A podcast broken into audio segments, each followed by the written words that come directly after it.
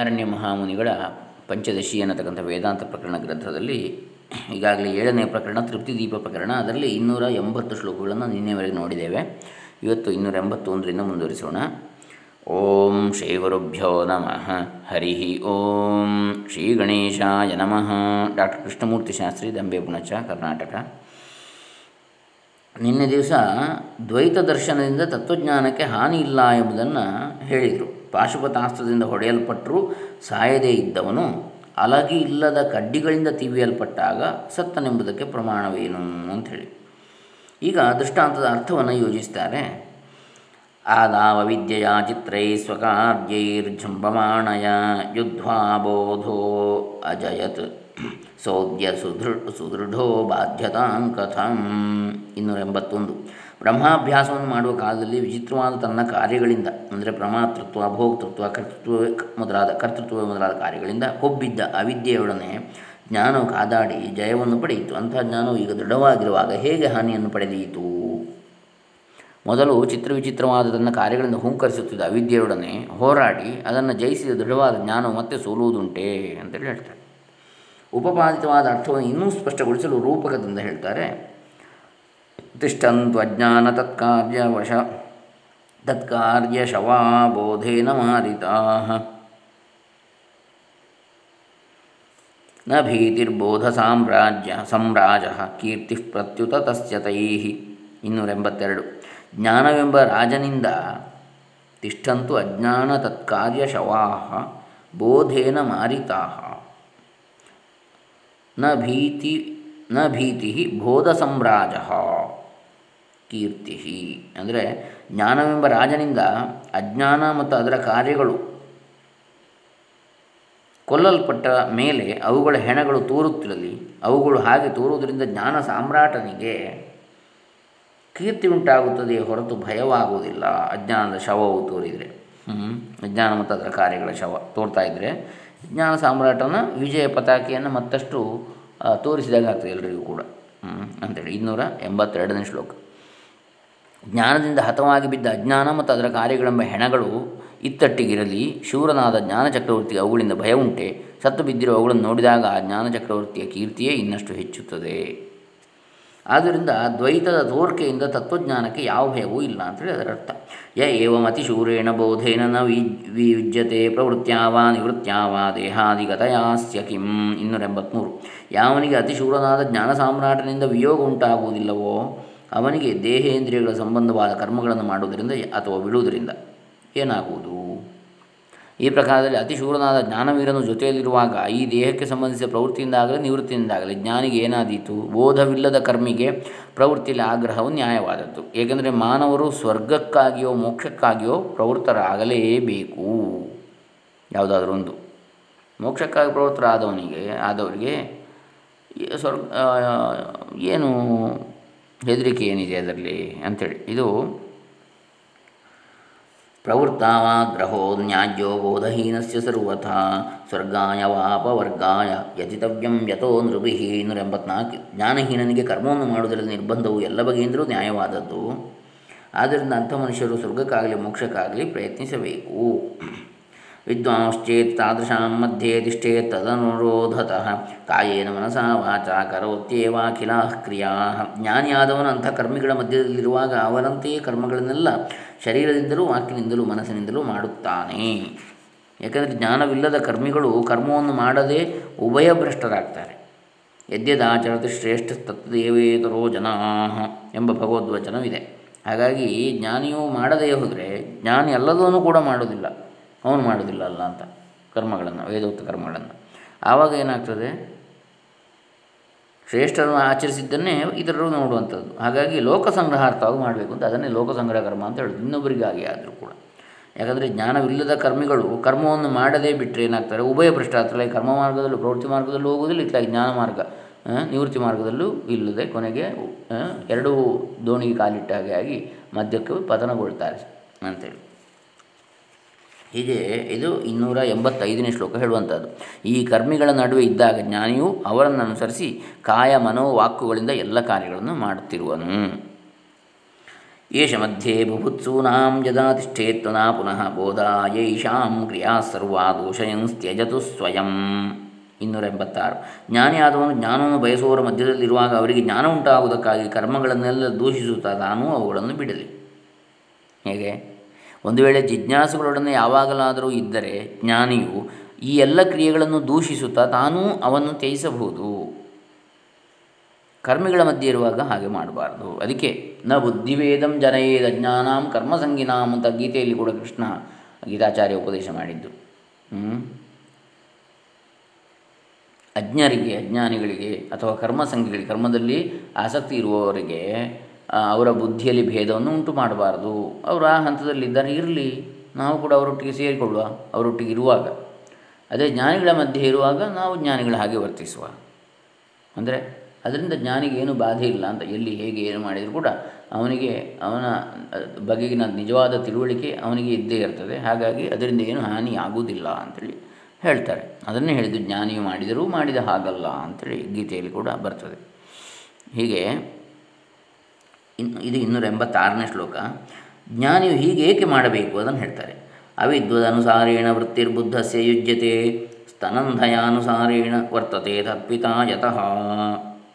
287. ಮೊಲೆಯುಣ್ಣುವ ಮಗುವನ್ನನುಸರಿಸಿ ತಂದೆಯಾದವನು ನಡೆಯುವಂತೆ ಅಜ್ಞಾನಿಗಳಿಗನುಸಾರವಾಗಿ ಜ್ಞಾನಿಯು ನಡೆಯುವುದು ಯುಕ್ತವಾಗಿದೆ. ಅಂದರೆ ಅಷ್ಟು ಸಣ್ಣ ಎಳೆ ಮಗುವನ್ನು ಅನುಸರಿಸಿ ತಂದೆಯಾದವನು ಮಕ್ಕಳೊಟ್ಟಿಗೆ ಆಟವಾಡೋದಿಲ್ವ? ಸಣ್ಣ ಮಗು ಅಂತೇಳಿ ಇರುವಾಗ ಆ ಮಗುವಿಗೆ ಹೇಗೆ ಬೇಕು ಆಟ, ಆ ರೀತಿಯ ಎಷ್ಟು ಈಗ ತಂದೆಗೆ ಪ್ರಾಯ ಆಗಿದ್ದರೂ ಕೂಡ, ಪ್ರೌಢನಾಗಿದ್ದರೂ ಕೂಡ ಅವನು ಮಗುವಿನೊಟ್ಟಿಗೆ ಮಗುವಾಗಿ ಆಡ್ತಾನೆ. ಅದೇ ರೀತಿಯಲ್ಲಿ ಅಜ್ಞಾನಿಗಳಿಗೆ ಅನುಸಾರವಾಗಿ ಜ್ಞಾನಿಯು ನಡೆಯುವುದು ಯುಕ್ತವಾಗಿದೆ ಅಂತ ಹೇಳ್ತಾರೆ 287ರಲ್ಲಿ. ಅಂದರೆ ಅಜ್ಞಾನಿಗಳ ಜೊತೆಯಲ್ಲಿದ್ದಾಗ ಅವರನ್ನು ಅನುಸರಿಸಿ ಜ್ಞಾನಿಯೂ ವ್ಯವಹರಿಸುವುದು ಯುಕ್ತವಾದದ್ದು. ಮೊಲೆಯನ್ನುವ ಚಿಕ್ಕ ಮಗುವನ್ನು ಅನುಸರಿಸಿ ತಂದೆಯೂ ನಡೆದುಕೊಳ್ಳುವುದು ಲೋಕದಲ್ಲುಂಟು ಅಂತೇಳಿ ಹೇಳ್ತಾರೆ. ತಂದೆಯ ಮಗುವಿನೊಂದಿಗೆ ಹೇಗೆ ನಡೀತಾನೆ ಅಂತ ಮುಂದೆ ಹೇಳ್ತಾರೆ. ಅಧಿಕ್ಷಿಪ್ತ ಸ್ತಾಡಿತೋ ವಾ ಬಾಲೇನ ಸ್ವಪಿತಾ ತದಾ ನ ಕೃಷ್ಣಾತಿ ನ ಕುಪ್ಯೇತ ಬಾಲಂ ಪ್ರತ್ಯುತಲಾಲಯೇತ್. 288ನೇ ಶ್ಲೋಕ. ಮಗು ತಂದೆಯನ್ನು ನಿಂದಿಸಿದರೂ ಹೊಡೆದರೂ ಅವನು ಅದರಿಂದ ಮಗುವಿನ ಮೇಲೆ ದುಃಖಗೊಳ್ಳುವುದೂ ಇಲ್ಲ, ಕೋಪಗೊಳ್ಳುವುದೂ ಇಲ್ಲ. ಇಷ್ಟೇ ಎಲ್ಲ ಮಗುವನ್ನು ಮುದ್ದಿಸ್ತಾನೆ. ಸಣ್ಣ ಮಗು, ಎಳೆ ಮಗು, ಹಾಲು ಕುಡಿಯುವಂಥ ಮಗು, ಕಾಲಿನಿಂದ ಒದ್ದರೂ ಅವನೇನು ಬೈತಾನೆ, ಹೊಡಿತಾನೆ, ಮಗುವಿಗೆ ಖುಷಿ ಪಡ್ತಾನೆ ಅದರಿಂದ. ಮಗು ತನ್ನನ್ನು ಬೈದರೂ ಹೊಡೆದರೂ ಆ ಮಗುವಿನ ತಂದೆಯು ಬೇಸರಿಸುವುದೂ ಇಲ್ಲ, ಕೋಪಗೊಳ್ಳುವುದಿಲ್ಲ. ಅದಕ್ಕೆ ಬದಲಾಗಿ ಮಗುವನ್ನು ಮುದ್ದಿಸುತ್ತಾನೆ. ಅದೇ ರೀತಿಯಲ್ಲಿ ಜ್ಞಾನಿಗಳು ಮಾಡಬೇಕು ಅಜ್ಞಾನಿಗಳ ಮಧ್ಯದಲ್ಲಿ ಅಂತೇಳಿ ಹೇಳ್ತಾರೆ. ಕೋಪಗೊಳ್ಳಬಾರದು ಅಂತೇಳಿ ಬಹಳ ಒಳ್ಳೆಯ ನೀತಿಯನ್ನು ಬೋಧಿಸ್ತಾರೆ. 288ನೇ ಶ್ಲೋಕ ಆಯಿತು.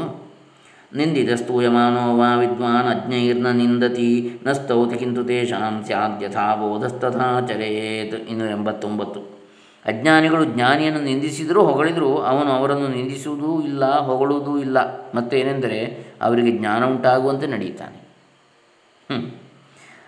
ಹೀಗೆ ಅಂದರೆ ಹಾಗೆಯೇ ಜ್ಞಾನಿಯೂ ಸಹ ಅಜ್ಞಾನಿಗಳು ತನ್ನನ್ನು ನಿಂದಿಸಿದರೆ ಪ್ರತಿಯಾಗಿ ನಿಂದಿಸುವುದಿಲ್ಲ, ಹೊಗಳಿದರೆ ಅವರನ್ನು ಹೊಗಳುವುದೂ ಇಲ್ಲ. ಅವರಿಗೆ ಸರಿಯಾದ ತಿಳುವಳಿಕೆ ಬರುವಂತೆ ನಡ್ಕೊಳ್ತಾನೆ. 289ನೇ ಶ್ಲೋಕ. ಹೀಗೆ ಜ್ಞಾನಿ ನಡೆಯುವುದಕ್ಕೆ ಕಾರಣ ಏನು? ಏನಾಯಂ ನಟನೇನಾತ್ರ ಬುಧ್ಯತೆ ಕಾರ್ಯಮೇವ ತತ್ ಅಜ್ಞ ಪ್ರಬೋಧಾನ್ನೈವಾನ್ಯತ್ ಕಾರ್ಯಮಸ್ತ್ಯತ್ರ ತದ್ವಿದಃ. 290. ಈ ಲೋಕದಲ್ಲಿ ತಾನು ಹೇಗೆ ನಡೆದರೆ ಅಜ್ಞಾನಿಯು ತತ್ವವನ್ನು ತಿಳಿದುಕೊಳ್ಳುವನೋ ಹಾಗೆ ಜ್ಞಾನಿಯು ನಡೆಯಬೇಕು. ಅಜ್ಞಾನಿಗಳಿಗೆ ಬೋಧಿಸುವುದನ್ನು ಬಿಟ್ಟರೆ ಜ್ಞಾನಿಗೆ ಮತ್ತೊಂದು ಕರ್ತವ್ಯವಿಲ್ಲ. ನೋಡಿ, ಯಾವ ಆಚರಣೆಯಿಂದ ಅಜ್ಞಾನಿಗೆ ತಿಳುವಳಿಕೆ ಹುಟ್ಟುವುದೋ ಅಂತಹ ಆಚರಣೆಯನ್ನು ಜ್ಞಾನಿಯು ನಟಿಸಲೇಬೇಕು. ಅಜ್ಞರಿಗೆ ಬೋಧಿಸುವುದಕ್ಕಿಂತಲೂ ಬೇರೆ ಯಾವ ಕಾರ್ಯವೂ ಜ್ಞಾನಿಗೆ ಲೋಕದಲ್ಲಿ ಇಲ್ಲ. ಮುಂದೆ ಏನು ಹೇಳ್ತಾರೆ? 290 ಶ್ಲೋಕಗಳಾಯಿತು. ಇದರಲ್ಲಿ 298 ಶ್ಲೋಕ ಇರೋದು ತೃಪ್ತಿದೀಪ ಪ್ರಕರಣದಲ್ಲಿ. ಅದನ್ನು ನಾವು ಇವತ್ತೇ ಮುಗಿಸಿಬಿಡೋಣ. ಕೃತಕೃತ್ಯತೆಯ ತೃಪ್ತಃ ಪ್ರಾಪ್ತ ಪ್ರಾಪ್ಯತೆಯ ಪುನಃ ತೃಪ್ಯನ್ನೇವಂ ಸ್ವಮನಸಾಮಾನ್ಯತೇಸೌ ನಿರಂತರಂ. 291. ಹೀಗೆ ಜ್ಞಾನಿಯು ಕೃತಕೃತ್ಯನಾದುದರಿಂದಲೂ ಹೊಂದಬೇಕಾದುದನ್ನೆಲ್ಲ ಹೊಂದಿದ್ದರಿಂದಲೂ ತೃಪ್ತನಾಗಿ ತನ್ನ ಮನಸ್ಸಿನಿಂದ ಯಾವಾಗಲೂ ಹೀಗೆ ಭಾವಿಸ್ತಾನೆ ಅಂತೇಳಿ ಹೇಳ್ತಾರೆ ಮುಂದೆ. ಈ ಪ್ರಕಾರವಾಗಿ ಜ್ಞಾನಿಯು ತನ್ನ ಕರ್ತವ್ಯವನ್ನು ನೆರವೇರಿಸಿ ಕೃತಕೃತ್ಯನಾದನೆಂದು ಪ್ರಾಪ್ಯವಾದದ್ದನ್ನು ಪಡೆದನೆಂದು ಸಂತೃಪ್ತನಾಗಿ ತನ್ನ ಮನಸ್ಸಿನಲ್ಲಿ ನಿರಂತರವೂ ಹೀಗೆ ಅಂದುಕೊಳ್ತಾನೆ. ಹೇಗೆ? ಹೇಗೆ ಭಾವಿಸ್ತಾನೆ? ಧನ್ಯೋಹಂ ಧನ್ಯೋಹಂ ನಿತ್ಯಂ ಸ್ವಾತ್ಮಾನ ಮಂಜಸಾ ವೇದ್ಮಿ ಧನ್ಯೋಹಂ ಧನ್ಯೋಹಂ ಬ್ರಹ್ಮಾನಂದೋ ವಿಭಾತಿ ಮೇ ಸ್ಪಷ್ಟಂ 292. ನಾನು ಧನ್ಯನು ಏಕೆಂದರೆ ನನ್ನ ನಿಜ ಸ್ವರೂಪವನ್ನು ಅಂದರೆ ದೇಶಕಾಲ ವಸ್ತುಗಳಿಂದ ಪರಿಚ್ಛೇದವಾಗದ ಬ್ರಹ್ಮವೇ ನಾನು ಎಂಬಂಥದ್ದನ್ನು ನಿತ್ಯವೂ ಬೇಗನೆ ಅರಿತುಕೊಂಡಿರುವೆನು. ಬ್ರಹ್ಮಸ್ವರೂಪವು ನನಗೆ ಸ್ಪಷ್ಟವಾಗಿ ತೋರುತ್ತಿರುವುದರಿಂದ ನಾನು ಧನ್ಯನು. ಧನ್ಯ ನಾನು ನನ್ನ ನಿಜ ಸ್ವರೂಪನಾದ ಪ್ರತ್ಯೇಕಾತ್ಮನನ್ನು ಸಾಕ್ಷಾತ್ಕರಿಸಿಕೊಂಡಿದ್ದೇನೆ. ಧನ್ಯ ನಾನು, ನನಗೆ ಬ್ರಹ್ಮಾನಂದವು ಸ್ಪಷ್ಟವಾಗಿ ಅನುಭವಕ್ಕೆ ಬಂದಿದೆ ಅಂತೇಳಿ ಹೇಳ್ತಾರೆ. ಧನ್ಯಾಷ್ಟಕ ಅಂತ ಒಂದಿದೆ ಶಂಕರಾಚಾರ್ಯರದ್ದು. ಇದು ಹಾಗೆ ಅದೇ ರೀತಿಯಲ್ಲಿ ಹಾಗೆಯೇ ಯಾವುದರಲ್ಲಿ ತೈತ್ತಿರೀಯ ಉಪನಿಷತ್ತಲ್ಲಿ ಹಾವು ಅಂತೇಳಿ ಅಂತೇಳಿ ಹೇಳಿದಾಗೆ ಇದು ಕೊನೆಯ ಆ ಒಂದು ಬ್ರಹ್ಮಾನಂದದ ಏನು ಉದ್ಗಾರ ಅಂತೇಳಿ ಹೇಳ್ಬೋದು. ಇಷ್ಟಪ್ರಾಪ್ತಿಯಲ್ಲಿ ಮಾತ್ರ ತೃಪ್ತಿ ಅಲ್ಲ, ಅನಿಷ್ಟ ನಿವೃತ್ತಿಯಲ್ಲಿಯೂ ತೃಪ್ತಿ ಇದೆ. ಧನ್ಯೋಹಂ ದುಃಖಂ ಸಾಂಸಾರಿಕಂ ನ ವೀಕ್ಷೇದ್ಯ ಧನ್ಯೋಹಂ ಸ್ವಸ್ಯಾಜ್ಞಾನಂ ಪಲಾಯಿತಂ ಕ್ವಾಪಿ. ನಾನು ಧನ್ಯನು ಏಕೆಂದರೆ ಇಂದು ನಾನು ದುಃಖ ಸ್ವರೂಪವಾದ ಸಂಸಾರವನ್ನು ನೋಡುವುದಿಲ್ಲ. ನನ್ನ ಅಜ್ಞಾನವು ಅಂದರೆ ಅನೇಕ ಕರ್ಮ ವಾಸನಾ ಜಾಲವಾದ ಅಜ್ಞಾನವು ಎಲ್ಲಿಯೋ ಓಡಿ ಹೋಗಿರುವುದರಿಂದ ನಾನು ಧನ್ಯನು 193. ಧನ್ಯನಾದೇನು ಸಾಂಸಾರಿಕ ದುಃಖವು ನನಗೆ ಕಾಣುವುದೇ ಇಲ್ಲ. ಧನ್ಯನಾದೇನು ನನ್ನ ಅಜ್ಞಾನವು ಎಲ್ಲಿಗೋ ಓಡಿ ಹೋಯಿತು. ಧನ್ಯೋಹಂ ಕರ್ತವ್ಯಂ ಮೇನ ವಿದ್ಯತೆ ಕಿಂಚಿತ್ ಧನ್ಯೋಹಂ ಪ್ರಾಪ್ತವ್ಯಂ ಸರ್ವಮಧ್ಯ ಸಂಪನ್ನಂ 294.